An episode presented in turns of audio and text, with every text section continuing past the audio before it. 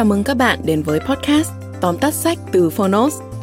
Trong podcast này, chúng tôi giới thiệu nội dung chính của những cuốn sách tiêu biểu mà Phonos lựa chọn, bao gồm những tựa sách bán chạy tại Việt Nam và cả những cuốn sách nổi bật trên thế giới nhưng chưa có tại thị trường Việt Nam.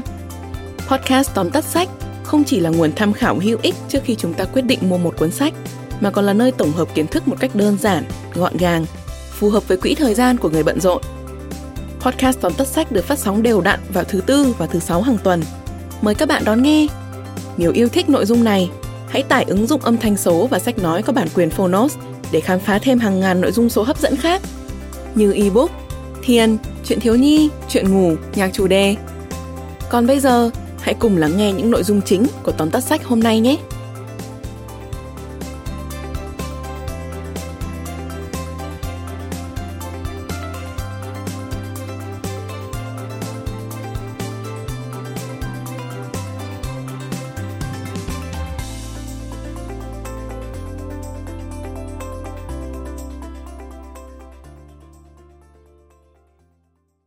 Bạn đang nghe từ Phonos.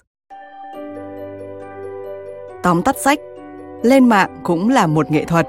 Mẹo nhỏ dành cho những cư dân mạng đầy quyền lực.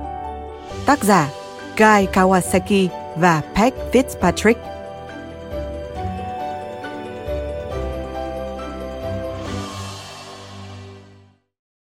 Từ 10 năm nay, kể từ khi Facebook xuất hiện rộng khắp, mạng xã hội dần trở thành một công cụ không thể thiếu với hầu hết mọi người. Tất cả những gì chúng ta muốn chia sẻ với nhau, từ những lời nhắn nhủ ngắn ngủi, những bức thư cho đến ảnh chụp, giờ đây có thể được thực hiện chỉ với vài cú nhấp chuột. Mạng xã hội không chỉ là sợi dây kết nối mà còn là một sân khấu rực rỡ để chúng ta tỏa sáng.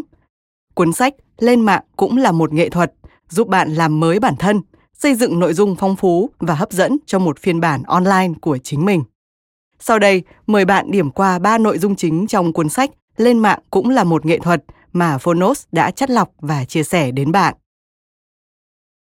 Nội dung thứ nhất, tôi phải nói gì đây? Việc bắt đầu như thế nào, xuất hiện ra sao luôn khiến những người mới bắt đầu tập tành làm quen với mạng xã hội phải đau đầu. Việc cất lên tiếng nói ra sao và phân vân liệu có ai đang nghe mình nói hay không là nỗi lo của tất cả người dùng mạng xã hội. Nhìn rộng ra hơn, đối với một doanh nghiệp hay tổ chức, thử thách lớn nhất đối với công tác truyền thông xã hội hàng ngày là làm sao có đủ nội dung để chia sẻ. Trên thực tế, chia sẻ nội dung hay và hấp dẫn chiếm đến 90% bí quyết để có thêm lượng người theo dõi. 10% còn lại là tối ưu hóa phương pháp. Do đó, trước mỗi bài viết, tác giả hãy luôn tự hỏi mình bốn câu hỏi. Tôi đang cố nói điều gì? Ngôn từ nào truyền tải được thông điệp đó? Có hình ảnh hay thuật ngữ nào giúp làm rõ thông điệp hơn không? Hình ảnh có đủ mới mẻ để tạo hiệu ứng hay không? Tác giả kể về trường hợp mình từng đăng tải bức ảnh chụp nút khởi động lại trên đồng hồ đo quãng đường của xe Audi A3. Công ty Audi tại Mỹ đã chia sẻ lại bức hình này, rồi các đại lý cũng làm theo. Chỉ sau 5 ngày, bức ảnh đã có hơn 500.000 lượt xem, trong khi những hình ảnh tương tự họ chia sẻ chỉ nhận được 5.000 lượt xem. Điều đó cho thấy rằng những nội dung trên mạng xã hội không cần quá chỉn chu hay cân đo đong đếm. Ngược lại, sự chân thực luôn được đánh giá cao. Do đó, đừng e ngại khi chia sẻ cuộc sống của mình, đừng do dự thể hiện cảm xúc và những dự định cá nhân. Nội dung từ bạn và mỗi cuộc sống riêng lẻ luôn đủ thú vị để được chia sẻ. Nội dung thứ hai, tham gia tranh luận trên thế giới ảo như thế nào? Trong bộ phim Chú Nai Bambi, phần lời thoại từ cha của thỏ Thumper có câu Nếu con không nói được lời hay, thì tốt nhất là đừng nên nói gì cả. Tương tự, nếu bạn không thích một bài đăng, thì hãy cứ im lặng và bỏ qua nó. Tham gia mạng xã hội, bạn sẽ bắt gặp đủ những bình luận sâu cay, hài hước, khen ngợi và tất nhiên cả những bình luận nhỏ nhen và xúc phạm. Chọn sự tỉnh táo, có trách nhiệm với bản thân và xã hội hay cảm tính thả mình trôi theo những dòng ý kiến không đầu không cuối trên mạng chính là lựa chọn của bạn. Cần nhớ rằng trong hoàn cảnh hay trường hợp nào, một lập luận tốt là một lập luận dựa trên lý lẽ và bằng chứng. Nó phải thỏa mãn hai điều kiện là tính hiệu lực và tính đúng đắn. Trên mạng xã hội, người ta dễ bị ảnh hưởng bởi đám đông, hoặc cũng có người lợi dụng tâm lý đám đông để che giấu trách nhiệm của bản thân. Đôi khi người ta còn cho rằng không cần tôn trọng đối thủ tranh biện, tha hồ được phép xì vả, văng tục, chụp mũ người đối thoại. Thực ra, đó chính là cách tự hạ mình, lưu manh hóa khi tranh luận. Bởi vì dữ kiện đưa ra không giúp làm sáng tỏ vấn đề mà chỉ thỏa mãn nhu cầu chút bức xúc của bản thân và trà đạp đối thủ. Tác giả gợi ý chúng ta đừng nghĩ mọi thứ đều nhắm vào mình và hãy duy trì sự tích cực, thoải mái.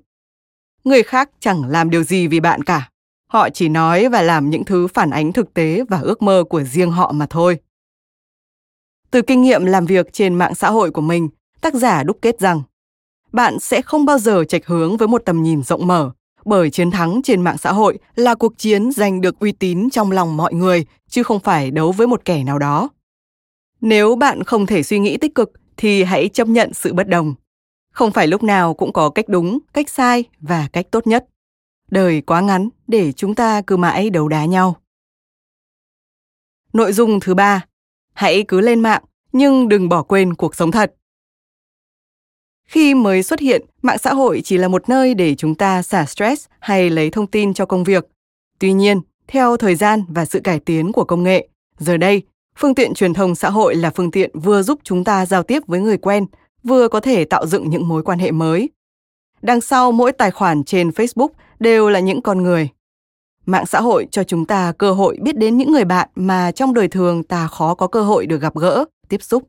Vì thế, mạng xã hội dù không hoàn toàn là cuộc sống thật, nhưng nó vẫn có thể giúp kết nối cuộc sống của bạn tới những vùng đất mà bạn được là chính mình. Nói về nghệ thuật khi giao tiếp trên mạng, tác giả đã tóm gọn trong ba ý sau. Thứ nhất, chỉ kết bạn với những người mình thực sự biết và tin tưởng. Nhiều người, nhất là các bạn trẻ, có thói quen kết bạn với bất kỳ người nào mà mình tò mò và nhận lời kết bạn từ bất kỳ ai vì nghĩ không mất gì và càng nhiều bạn càng tốt chỉ là ảo thôi mà. Nhiều nghiên cứu đã cho thấy chúng ta chỉ có năng lực duy trì quan hệ với tối đa 150 người. Cho nên, hãy đầu tư cho những mối quan hệ thực sự thay vì có vài nghìn bạn không hề qua lại. Thứ hai, không click vào những thông tin vô bổ, độc hại. Mạng xã hội khá khôn ngoan, luôn lưu lại những chủ đề bạn thường quan tâm để gửi lại cho bạn. Vì thế, loại thông tin mà mạng xã hội cung cấp cho bạn đều là do chính bạn quyết định. Thứ ba, biến bạn bè online thành offline. Như đã nói, khi lên mạng, bạn hoàn toàn có thể biến ảo thành thật để làm cuộc sống trở nên chất lượng hơn, kết nối công việc tốt hơn và lan tỏa mọi thông điệp nhanh chóng hơn. Bạn thân mến, lên mạng cũng là một nghệ thuật đã đúc kết hơn 100 bí quyết chiến lược giúp chúng ta xuất hiện trên các mạng xã hội với một hình tượng cuốn hút, dễ mến và tài năng. Cuốn sách sẽ hướng dẫn độc giả từng bước từ tối ưu hóa hồ sơ cá nhân đến thu hút người theo dõi hay kết hợp truyền thông xã hội với thú vui viết blog một cách hiệu quả. Hãy khám phá thế giới truyền thông xã hội với con mắt tinh đời và bạn sẽ nhận ra mình quyền lực đến thế nào. Cảm ơn bạn đã lắng nghe tóm tắt sách Lên mạng cũng là một nghệ thuật trên ứng dụng Phonos. Hãy thường xuyên truy cập vào Phonos để đón nghe những nội dung âm thanh độc quyền được cập nhật liên tục, bạn nhé.